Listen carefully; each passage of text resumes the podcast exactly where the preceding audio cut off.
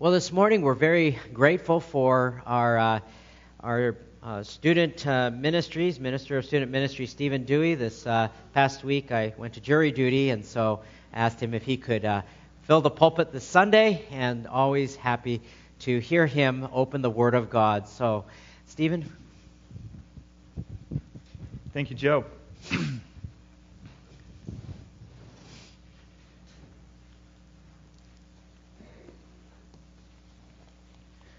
morning. comfort, oh, comfort my people. This is the opening line of our text this morning. Go ahead and turn to Isaiah chapter 40. We'll be considering this incredible text, a marvelous text, one that I, that I love, and I, I know you're familiar at least with one or two verses in it. And it begins with the words, Comfort, oh, comfort my people. Elsewhere in biblical Hebrew, this word comfort is used to speak of the compassion expressed to someone grieving over the death of a family member. There's a significant trauma that has been experienced, and now God steps in to give comfort. Comfort itself only makes sense against the backdrop of distress or destruction, does it not? Think about it for a moment. If, if everything's going just fine for you in peachy keen, what do you need comfort for?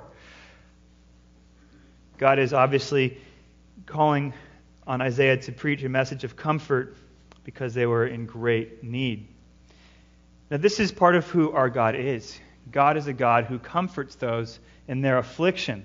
2 Thessalonians 2 16 and 17 says this about Jesus Christ. It says, and about God. It says 2 Thessalonians 2:16, "Now may our Lord Jesus Christ himself and God our Father, who has loved us and given us eternal comfort and good hope by grace, comfort and strengthen your hearts in every good work and word.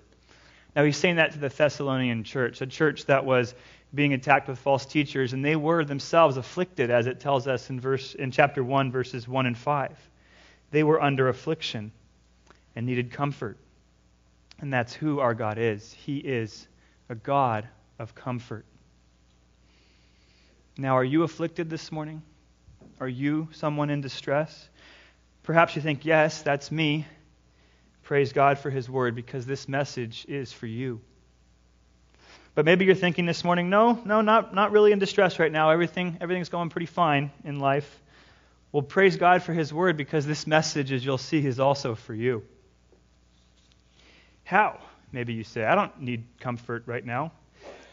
But, but I beg to differ if your life is fine right now and you feel no need for comfort, you're either in one of two boats. One of two boats. Boat one, you're oblivious to the danger upon your own soul at this very moment. You don't feel the need for comfort because you don't realize the danger and distress that you are in. And if you're in this boat, it's because you have not forsaken your sins and given your life to the one true and living God.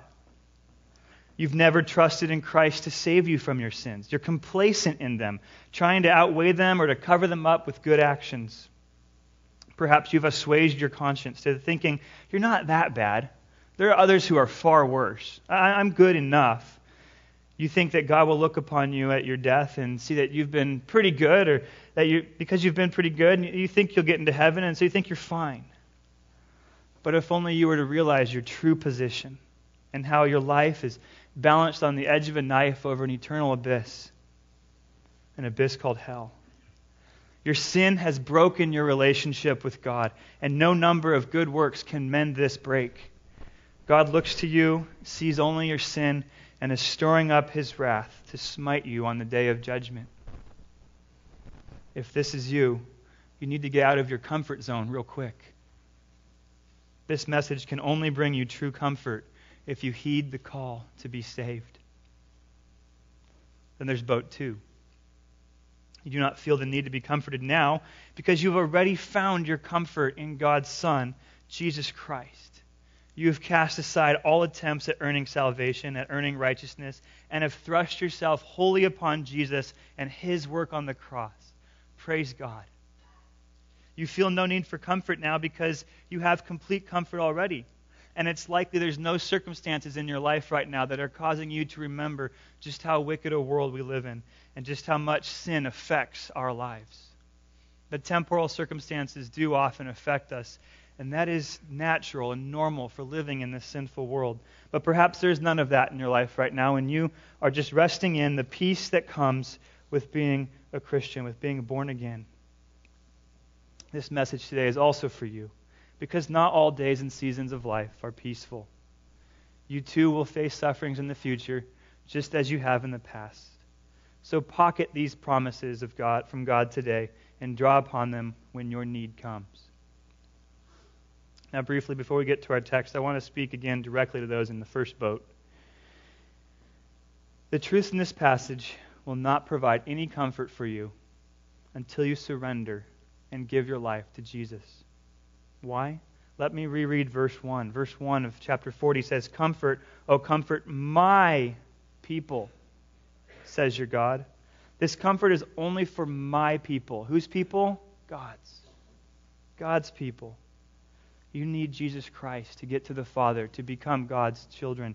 John 14, 6 says, I am the way, the truth, and the life. No one comes to the Father except through me. Jesus bore the wrath that you deserve by dying on that cross, by shedding his blood for you. He made atonement for sin, which brings pardon, forgiveness of sins, and the penalty of eternal death being paid for in him. You, might, you may find comfort in God today, but you must submit to him and give your life to him. And I pray that you will understand this as we look at our passage today. Now, for everyone else, this is a supreme message of comfort. And we see in these 11 verses that because God has atoned for sin and become our shepherd, we may find comfort in him. Because he's atoned for sin, because he has become our shepherd, we may find comfort in him. How do we apply this healing balm to our soul? By believing four promises of God found in our text. So let me read our text and we'll consider these four promises. Isaiah 40, verses 1 through 11 is our text. Look along with me as I read. Isaiah 40, verse 1. Comfort, O comfort my people, says your God. Speak kindly to Jerusalem and call out to her that her warfare has ended, that her iniquity has been removed, that she has received from the Lord's hand double for all her sins. A voice is calling, Clear the way the, for the Lord in the wilderness Make smooth in the desert a highway for our God. Let every valley be lifted up, and every mountain and hill be made low, and let the rough place, let the, excuse me, and let the rough ground become a plain, and the rugged terrain a broad valley.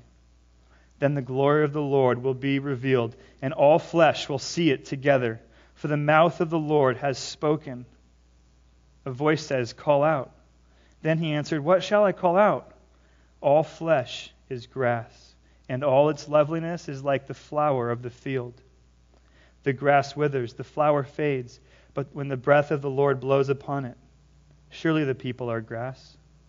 The grass withers, the flower fades, but the word of our God stands forever. Get yourself up on a high mountain, O Zion, bearer of good news. Lift up your voice mightily, O Jerusalem, bearer of good news. Lift it up. Do not fear. Say to the cities of Judah, Here is your God. Behold, the Lord God will come with might, with his arm ruling for him. Behold, his reward is with him, and his recompense before him. Like a shepherd, he will tend his flock. In his arm, he will gather the lambs and carry them in his bosom. He will gently lead the nursing ewes. Let me pray, and we'll jump into our text. God above, we come before you this morning with open hearts, Lord. Teach us from your word. God, it's not my words, it's yours. May what comes forth be filled with the, the grace and love of your Spirit and the Spirit of truth, Lord, as, as we look into this text. May it comfort hearts, Lord, and convict hearts as well. In Jesus' name, amen. Well, as I mentioned, we're going to see four promises today. We need to believe these four promises of God for our, to find our comfort. And promise number one is that God has atoned for sin. We find this in verse 2. God has atoned for sin. Now, in the year 597 BC, something horrible happened to the people of Israel. King Nebuchadnezzar of Babylon successfully attacked the people of the living God. He deposed the king of Israel, took heavy tribute and many artifacts from the temple, and captured a handful of the Jewish nobility as, present, as prisoners. He then set on the throne a person of his own choice, a puppet king, essentially. Now, in Israel's case, they must be thinking, how could this possibly happen? How could we be taken over by this king? We're God's chosen people. And yet here we are, ransacked and now living under this unlawful king. And yet, the people continued to ignore the fact that God's hand was against them. The prophet Jeremiah had prophesied to them, to these people directly, that they were going to be destroyed and taken away from Jerusalem because of their sin, and yet they would not repent. And so, 11 years after this conquering of Jerusalem, Nebuchadnezzar's son, Nebuchadnezzar II, came back. What had happened is King Zedekiah, the puppet king, rebelled against Babylon. He stopped paying them tribute. He then allied himself with Egypt, and so Babylon came back, and this time they showed no mercy. They leveled the city's walls, they destroyed the temple, and they exiled almost all of her people, taking them with to Babylon to be slaves. Most importantly, they destroyed the temple of God. And so came days of captivity, 70 years of exile in an unknown land.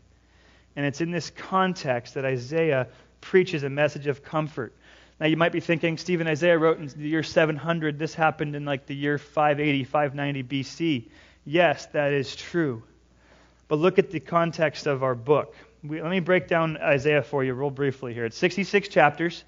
Chapters 1 through 35 focus on mostly judgment with a tiny bit of blessing, and it focuses on the nation of Assyria, who was presently attacking Israel and Judah in the year around 700. And you've got a historical interlude, chapters 36 and 39, where King Hezekiah is shown faithful to God, and therefore the cities of Judah, the people of Judah and Jerusalem, are able to stave off the Assyrians, and God rescues them. And then beginning right here in chapter 40, verse 1, we have a brand new section that runs all the way to the end of the book, chapter 66. And in that entire section, the Assyrians are only mentioned once, and it's in the past tense. Everything else is focused on Babylon, who at this time, when Isaiah is writing, is not even a part of, of the world scene. They're just a small uh, country over there to the east.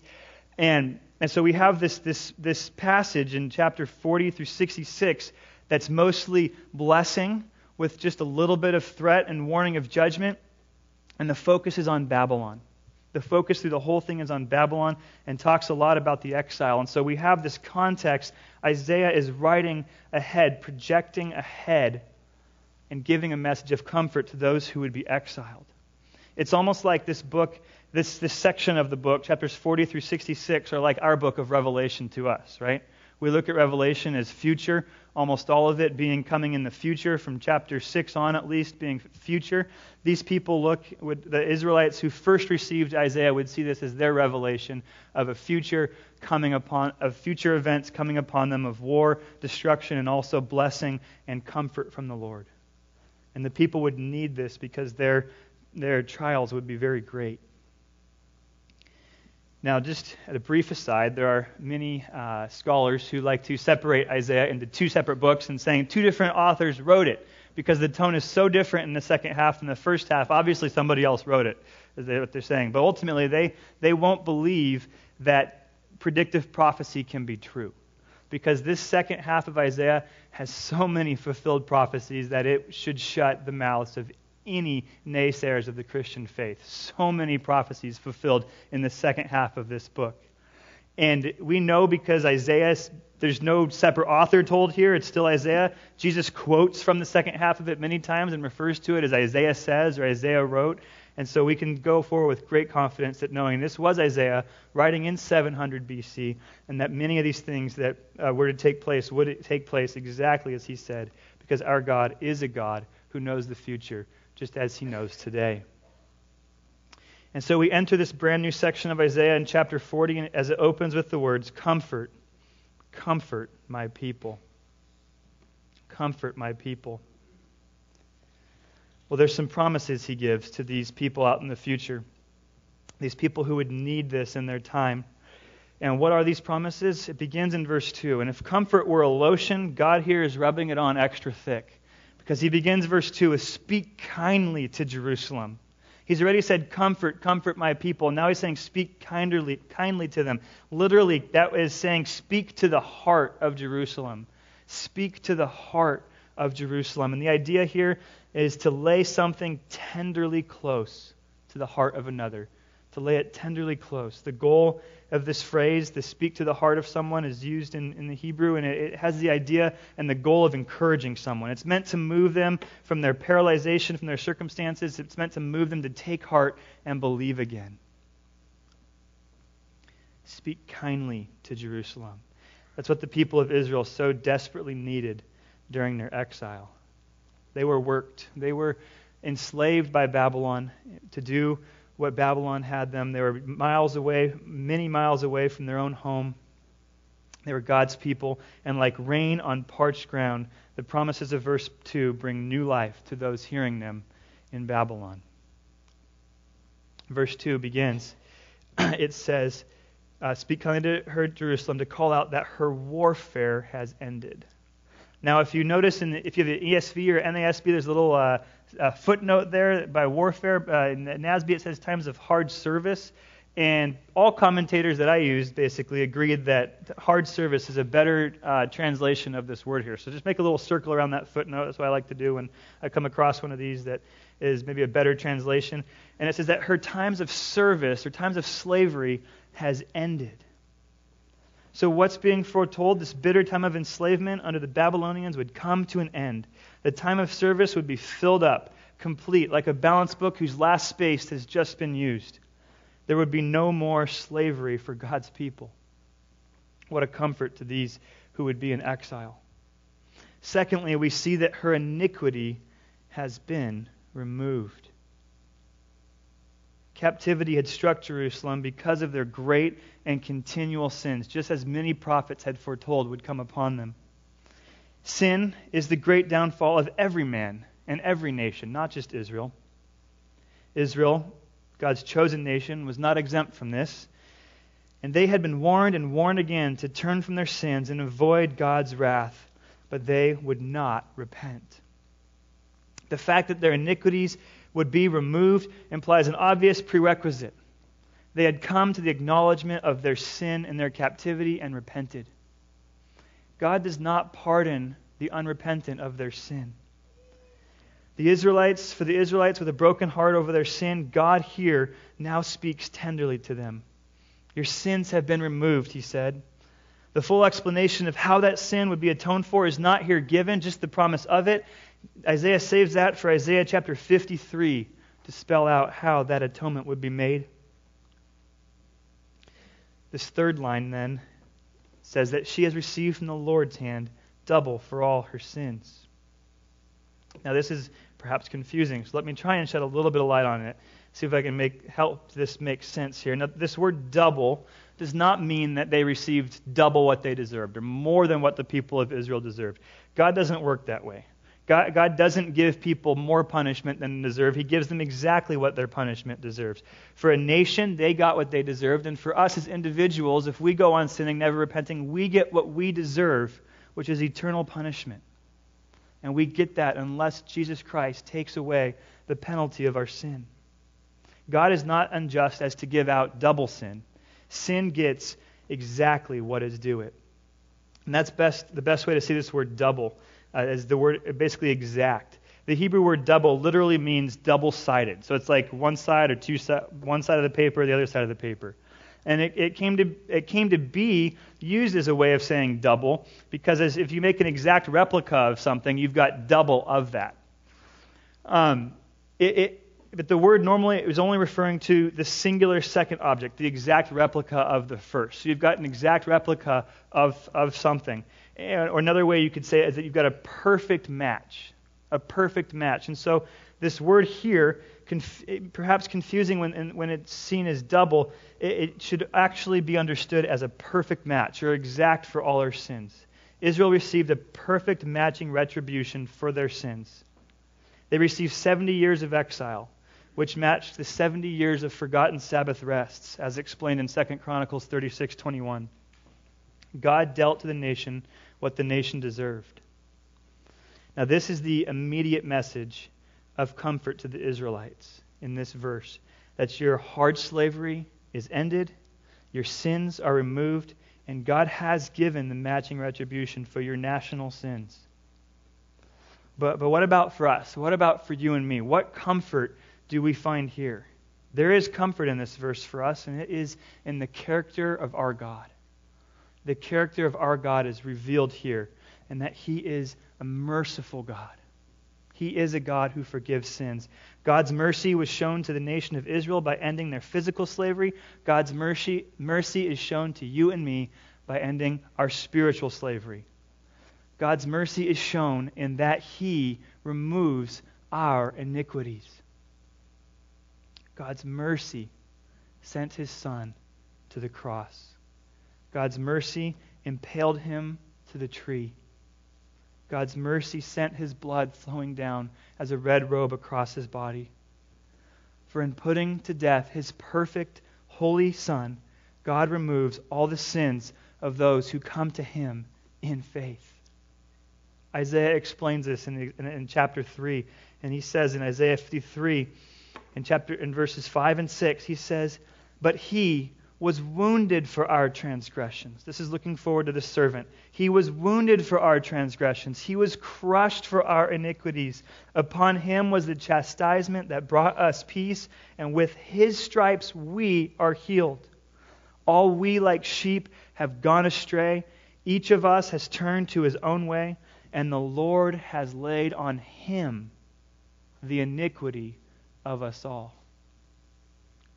That's how the atonement works. God has taken our sins and put them on his Son, Jesus Christ. There's comfort in the atoning blood of the cross. God's removed the sins of those who repent and turn to him, and he lays them on his Son. He's charged our wickedness to his Son's account, and our massive credit card debt of sin that we could never pay off now has a zero balance. Fully removed, fully atoned for, fully forgiven. And for us, the promise of comfort is this God has atoned for sins. God has atoned for sins. His Son made atonement on that cross, and that could only happen if the second promise in our text would also come true. The second promise in our text is that God is coming to earth. God is coming to earth, verses 3 and 5. Now, um, maybe some of you know the man named Eric Liddell. I've heard of him. He was, uh, his story was classically retold in the movie Chariots of Fire. Now, Liddell won the 400 meter race at Paris in 1924 Olympics, taking home gold. He was a man who became quickly accustomed to warm welcomes. At his big return, at his return to Victoria Station in London, he thought there'd be a few people. There were thousands there to cheer him in his arrival. Six days after he won gold, he graduated from college. He was studying and prepping while he was in Paris. He graduated from college, and at Edinburgh University, just six days later, people filled the hall. They couldn't even get enough tickets made to, for people to come and see Eric Liddell graduate. But Eric Liddell's greatest race would take place 20 years after gold. In August of 1944, while detained in a Japanese refugee camp in occupied China, Liddell would have a greater run.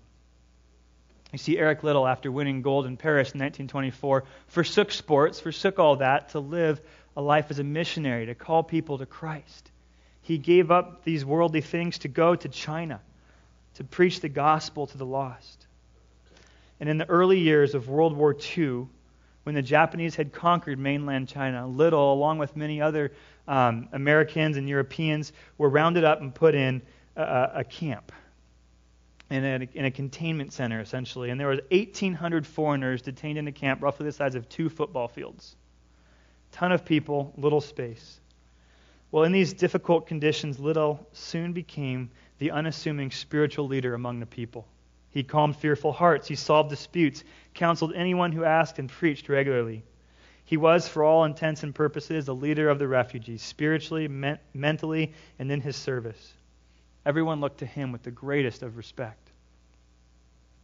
But in that malnourished camp, an unknown brain tumor started to wear down Eric's body, started to wear him out. And though as this tumor took its toll on his body, still unknown to him and others, though gruesomely exhausted, when asked to run in a camp race, Eric Liddell could not say no. Not because he wanted to relive his old glory days, but because he knew the people needed something to bring them cheer and hope and encouragement. So he did it for them. Elated that Eric would be running the race, the people in the camp cleared the track. They cleared the race. It would wind around two sets of buildings and up a narrow lane sidelined with trees. They cleared and flattened the path. This race was not to be obstructed nor to be missed. Eric Liddell was going to run in our camp. They loved him not for his gold medal, though they knew he had it. They loved him for who he had become to them. The course was cleaned and cleared for the dying feet of the world renowned Flying Scotsman. And Eric ran with all his heart. It would be his final race. At 45 and, and half dead, it should have been an easy win for all the spry youngsters competing against him. But Eric beat them all, except for one. Except for one. And he brought great joy and excitement to this destitute people. And he would later enter glory just a few months later, this having been his last race. Now, would you clear the path for the greatest runner to ever live? Would you clear his path so he could run one more time? I'm sure you would. But would you also clear the path for the arrival of God? That's the command here to clear the path for the arrival of God. When we come to verse 3, we see in the remainder of our passage in 3 through 11 that we're moving into the future, beyond Isaiah, beyond the exiles. The statements, they don't have a clear time frame within them, nor do they even have a stated speaker. In this one, it's just a voice. But the voice and even the time period are less important than the message that's highlighted here. It's the message. And the message is clear God is coming to earth. Look with me at verses 3 and 5 as I reread them. This is a great passage. Verses 3 and 5. A voice is calling, Clear the way for the Lord in the wilderness. Make smooth in the desert a highway for our God. Let every valley be lifted up, and every mountain and hill be made low. Let the rough ground become a plain, the rugged terrain a broad valley. Then the glory of the Lord will be revealed, and all flesh will see it together. For the mouth of the Lord has spoken. There's comfort to be found here if you are part of God's people. Think about it from an Old Testament uh, Jew's perspective now. God's coming to earth. He's literally going to physically break into human history. Now, the, the Jews wouldn't understand this at first because God to them, He is somebody who cannot be seen. You cannot make an image, you cannot make an idol. God, you know, the other gods had idols, they had images, but now God's going to come to earth. How on, how on earth is that going to work? How's that going to happen? The God of all creation is now telling us He's coming. Clear the way. God's earthly presence will no longer be limited to Mount Sinai or a traveling cloud of fire or even the Holy of Holies in the temple. He will come and walk on earth. He will move about over land like a human being, and as we know, it's because he came as a human being. He came as Jesus Christ, the Son of God. The voice in verse 3 is John the Baptist. John the Baptist, he says this quite clearly. John 1:21, John the Baptist says, "I am the voice of one crying out in the wilderness, make straight the way of the Lord." That's me. I'm John, that's me. In fact, this was John's message. In all four gospel accounts, this passage is quoted along with John and the coming of the Messiah. All four of them quote this prophecy. It was so important to each of them in recognizing God is coming to earth. God is coming. John is the forerunner, making announcing it that he is coming. And so we have Jesus Christ coming to earth, clear the way for him. However, it's interesting to note that all four of them who quote this don't quote the first line in verse 5. Luke himself actually quotes into verse 5, but he skips the first line. The first line of verse 5 says, Then the glory of the Lord will be revealed. Now that is skipped by Luke. Why? It's because the full glory of the Lord has not yet come. God's salvation, which was glorious, has come. It has come. But his full glory is being saved for his second coming, when he will shine like the sun, and all earth will see him. The glory of the Lord will be revealed, and all flesh will see it together. everyone will see the fullness of God's glory at his second coming. Now, God has come to earth, and he will come again. He came the first time to save, the second time to judge. Is your heart ready? Have you prepared your heart and cleared away all the sin that's blocking God's pathway to you? A Sunday school teacher once asked her class, What does repent mean? A little boy raised his hand. It means to be sorry for your sins, he said. A little girl's hand then followed. Teacher, teacher, it means to be so sorry for your sin that you quit doing your sins. Isn't that right? That's repentance, to be so sorry for your sins that you quit doing them. Have you done that? Repent today. Clear the path to your heart for God. Now, if God is your Savior, if you have repented, if you're living a life of repentance, take comfort. He has come and will soon come back again to reign over us all. Evil will be removed. God and all his goodness will reign. What a joy, what peace, what bliss we will experience when Christ comes back. We look forward to that. We can know this promise of his coming is sure and fixed in the mind of God because God has also promised us that his promises stand forever. That's our third promise today that God's promises stand forever. Verses 6 through 8. And we have another voice here. This one says call out in verse 6. A voice says call out. And each of these, these strophes, each of these sections that I've broken down today, each have a voice telling us to call. And it's we got four voices here saying call out. And again, it's, it's not the messenger that's important, but the message. The messenger is not even given here. It's all about the message. Look at what this message is. Let me read again verses 6 through 8. The, the message is thus The voice says, Call out. Then he answered, What shall I call out? And here's the message All flesh is grass, and all its loveliness is like the flower of the field. The grass withers, the flower fades when the breath of the Lord blows upon it. Surely the people are grass. The grass withers, the flower fades, but the word of our God stands forever. Now, I personally, I personally like grass. I like the smell of it after it's been cut. I actually even like mowing my yard. You might think I'm crazy, but perhaps I'm biased towards grass because I like playing golf, and that might have some influence on me. I once played an entire 18 holes of golf at Port Ludlow Golf Club barefoot, just to enjoy the feeling of grass underneath my toes for an entire day. Now, grass is not a bad thing. And in fact, if you're a farm animal, it's a very good thing. So, comparing all flesh to grass, this is not a derogatory name calling. God's not calling us names here. And it's simply a statement of comparison. And in fact, there's something nice said about humanity. Look at the end of verse 6. End of verse 6, it says, All flesh is grass, and all its loveliness is like the flower of the field. Something nice. Now, the word loveliness uh, here in Hebrew, maybe beauty if you have ESV, that's the Hebrew word chesed. Chesed. And chesed is often translated when used of God as loving kindness. Loving kindness. It's essentially the best character trait that a person can possibly possess. It is the best of the best, the best character trait. And it is used of God over and over again. Now, now many translations, including mine, the NASB and the ESV, they, they, want, they translate this as like the appearance of all flesh, like it's, like it's beautiful or it looks lovely. Uh, but that's an extremely rare and almost altogether non existent use of the Hebrew term. And so it's better to look at this as a character quality.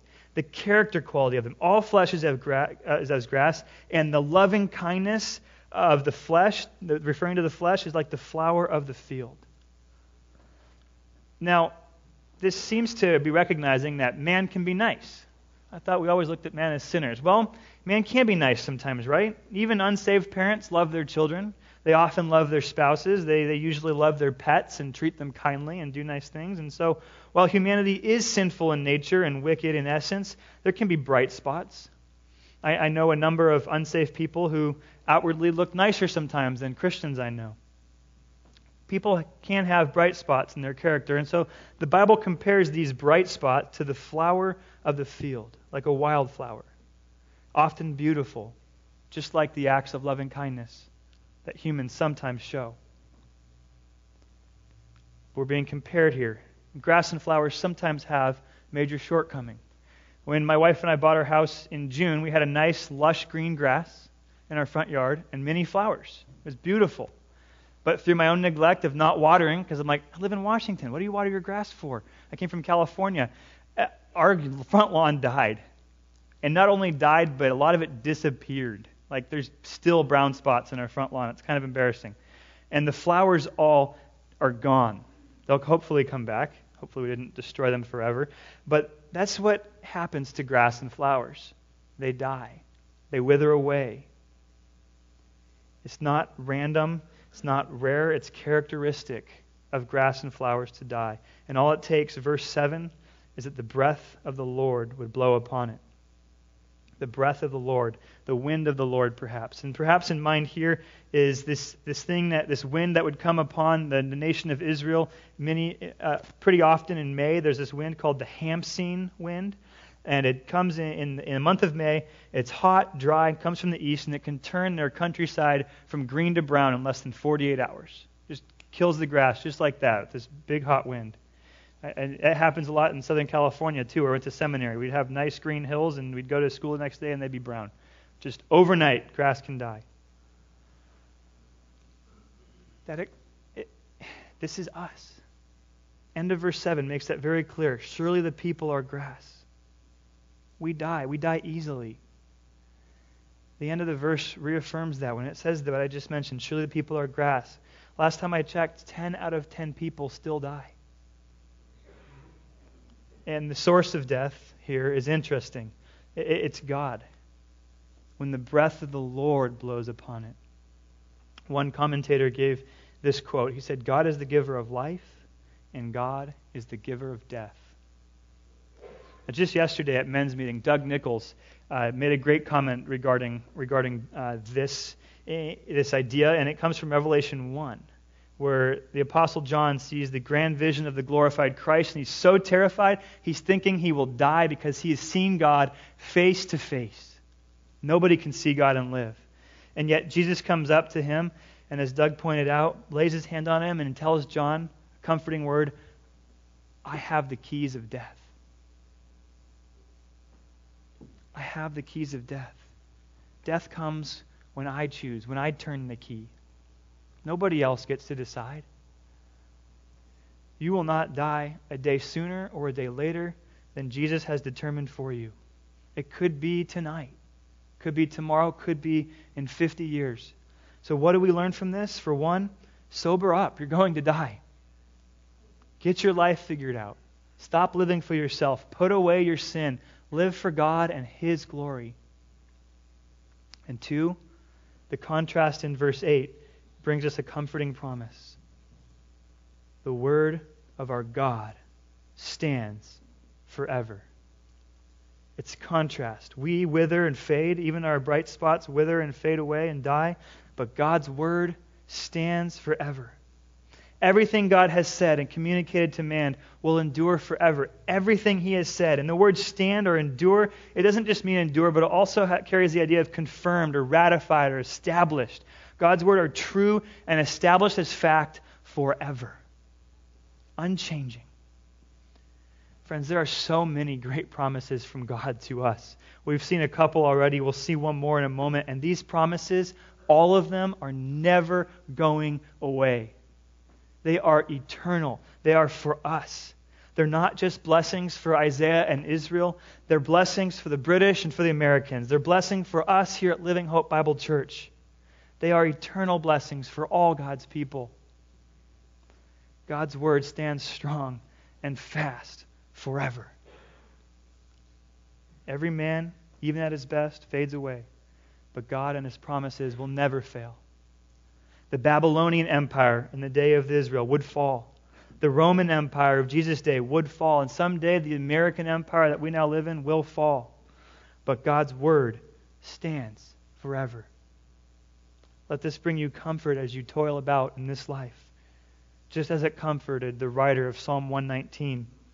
Psalm 119, 49 and 50 gives this great little message. The psalmist cries out, Remember your word to your servant, in which you have made me hope. This is my comfort in my affliction, that your promise gives me life. God's promises give us life. Find comfort in that today. And we have one more promise now to, to see. And this is the greatest and most comforting promise of them all, in my personal opinion. This is my favorite of all. I love this little section here, especially verse 11. And this is promise number four God is a good shepherd. God is a good shepherd. So true. Now, as we, as we consider this promise, we're getting even further into the future. The prophecies cascade outward into the future. Verse 2 looks forward to the captivity. Verses 3 and 4 look to Christ in his first coming. Verses 5 and now 9 through 11 look to Christ in his second coming. They describe when Christ will return again to rule on earth, and that is quite clear. Now, look at how this is put to God's people. Look in verse 9. Get yourself up on a high mountain, O Zion, bearer of good news it's called good news. In the Septuagint, which is the Greek uh, translation of the Hebrew, um, translated in like 200 years before Jesus Christ was even born, they translated this word, bearer of good news, as euangelion, which is the same word we translate as gospel. It's the gospel, it's the good news. It is the good news that we need to proclaim, or excuse me, that Zion needs to go and proclaim. Here we finally have um, a herald designated. It's Zion, Jerusalem. Lift up your voice. Be the bearer of good news. Lift it up. Do not fear. Uh, obviously, it's not the city itself. Cities can't do it, but it's the redeemed in the city. Those in the city, be the bearer of good news. Spread the news to your sister cities. Spread the news to your brothers and sisters who worship God. Great news has come upon you. The best news, the gospel news, has come to you. Three times Zion is told to proclaim it. Lift up your voice. Lift it up. Say it. Say what? Here is your God. Here he is. He comes. He comes to the earth. This is yet future to us, but oh, how we long for it. We ought to long for the return and reign of God. Now, think with me for a second. I know this, this verse is a reference to the second coming of Christ, as the next verses make very clear. But we still have a message to proclaim. God has come to us, verse 3 and 4. This is good news. He came in the man Jesus of Nazareth. He lived for you and me, taking on our sickness and sorrow. He died for you and me, taking on our sin and shame.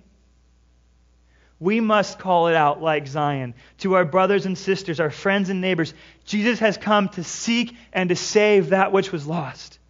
Friends, get up on a high mountain and proclaim the saving message of Jesus Christ. Lift your voice with this good news. Proclaim repentance from sin and faith in the only Savior of the world. Proclaim the salvation of God, for He has come and He is coming again. God has come. He has come and He is coming again. He's come to save. He comes again in verse 10 with might and a ruling arm. And that's a very polite way to say he's coming to rule the earth and judge the wicked. Revelation, Revelation 19 spells that out very clearly, as does Isaiah 66. And Isaiah 66 in verses 13 to 16 help a little bit more explain and unpack unpack a little bit of the, the, idea, the idea here in verse 10. So let me read Isaiah 66, 13 to 16. It says this as one whom his mother comforts, so I will comfort you, and you will be comforted in Jerusalem. Then you will see this, and your heart will be glad, and your bones will flourish like the new grass, and the hand of the Lord will be made known to his servants. But he will be indignant toward his enemies. Now, here comes the might and the ruling arm in verse 10 that speaks of. For behold, the Lord will come in fire and his chariots like the whirlwind, to render his anger with fury and his rebuke with flames of fire. For the Lord will execute judgment by fire, and his sword on all flesh, and those slain by the Lord will be many. That's the might in the arm, verse 10 is talking about. Friends, if you're of God, God's judgment on the wicked is, is a good thing for us. Think of a Wild West town.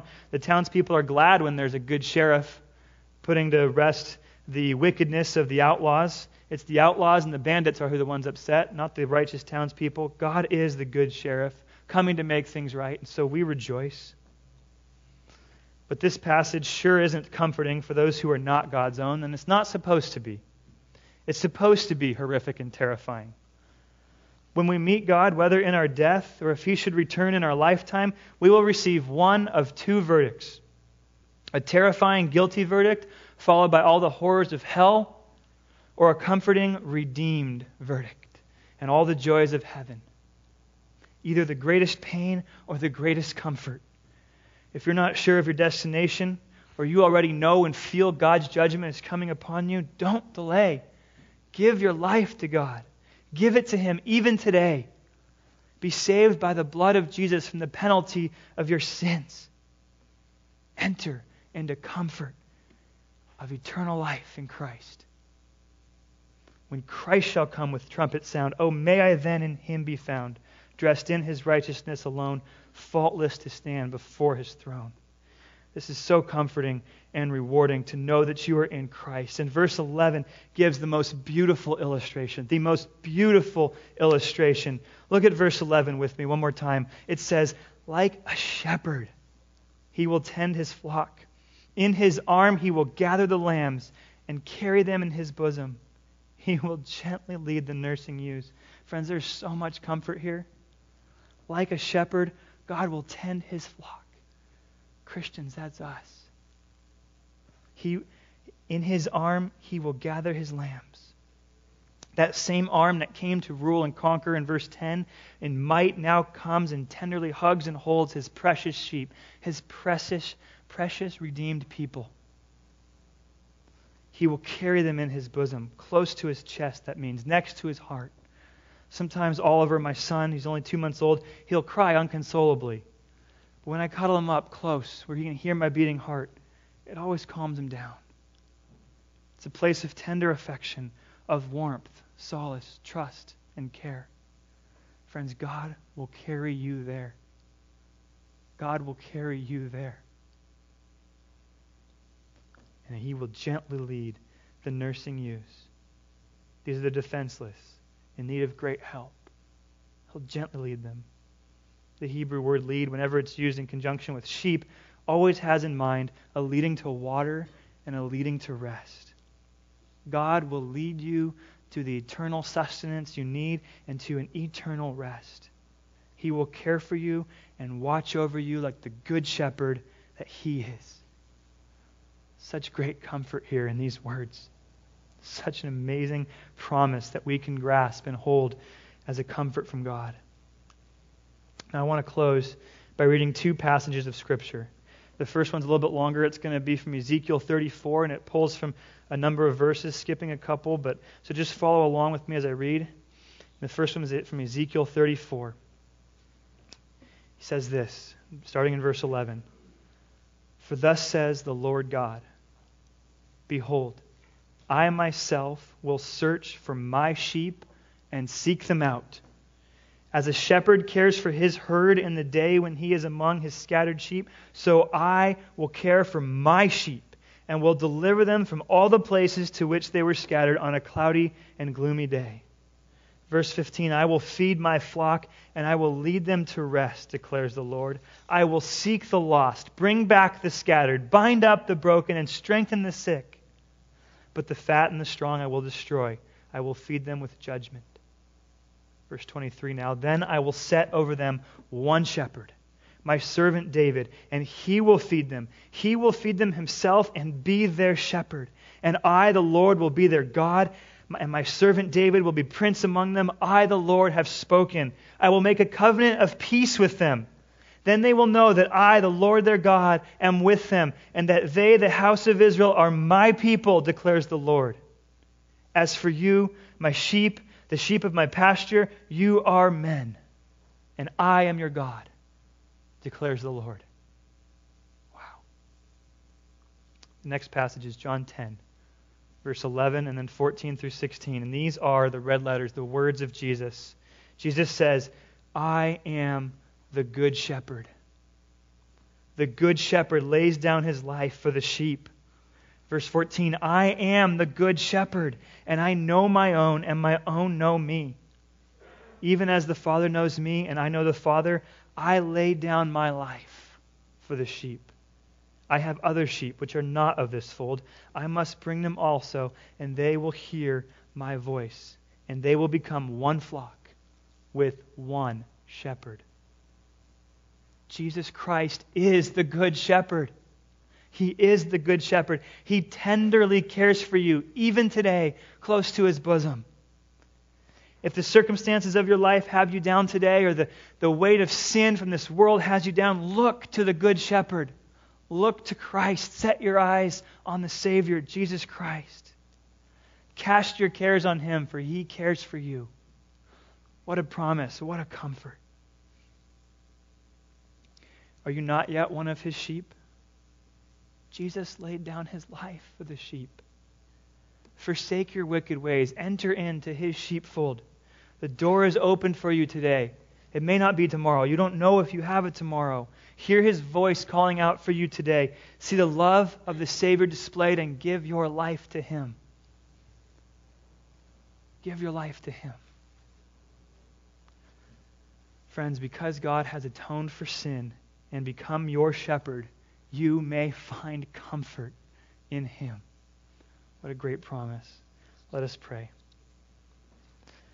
Father, thank you for the comfort of your word, not only in this passage, but the whole thing, Lord. Brings so much peace to us as we look to you and we know about you. God, I, I pray for the salvation of every lost soul in this room. God, you know who's, who's, that, who's those are. You know who those people are, Lord. I just pray that you would use this as, as a seed, as water among, on their souls, Lord, to bring them to knowledge of you. God, convict them of sin. Show them their need for a Savior. May you be real to them even this morning and bring salvation to this place, O oh Lord. God, I do pray for this flock that you would bring comfort to them. For those going through difficulties, Lord, trying times, that you would comfort them through your Son, through the shepherd, through these great promises, Lord, of care and compassion. God, we thank you for this promise, for this, this incredible promise you've given us, and we know they are trustworthy, God, because you do not lie. You do not rescind what you've sent forth. God, your promise will always be, will always be true. God, we thank you. We bless you for being such a good and kind and merciful Savior, and we look to you this day. And we pray all this in the name of your Son, Jesus Christ. Amen.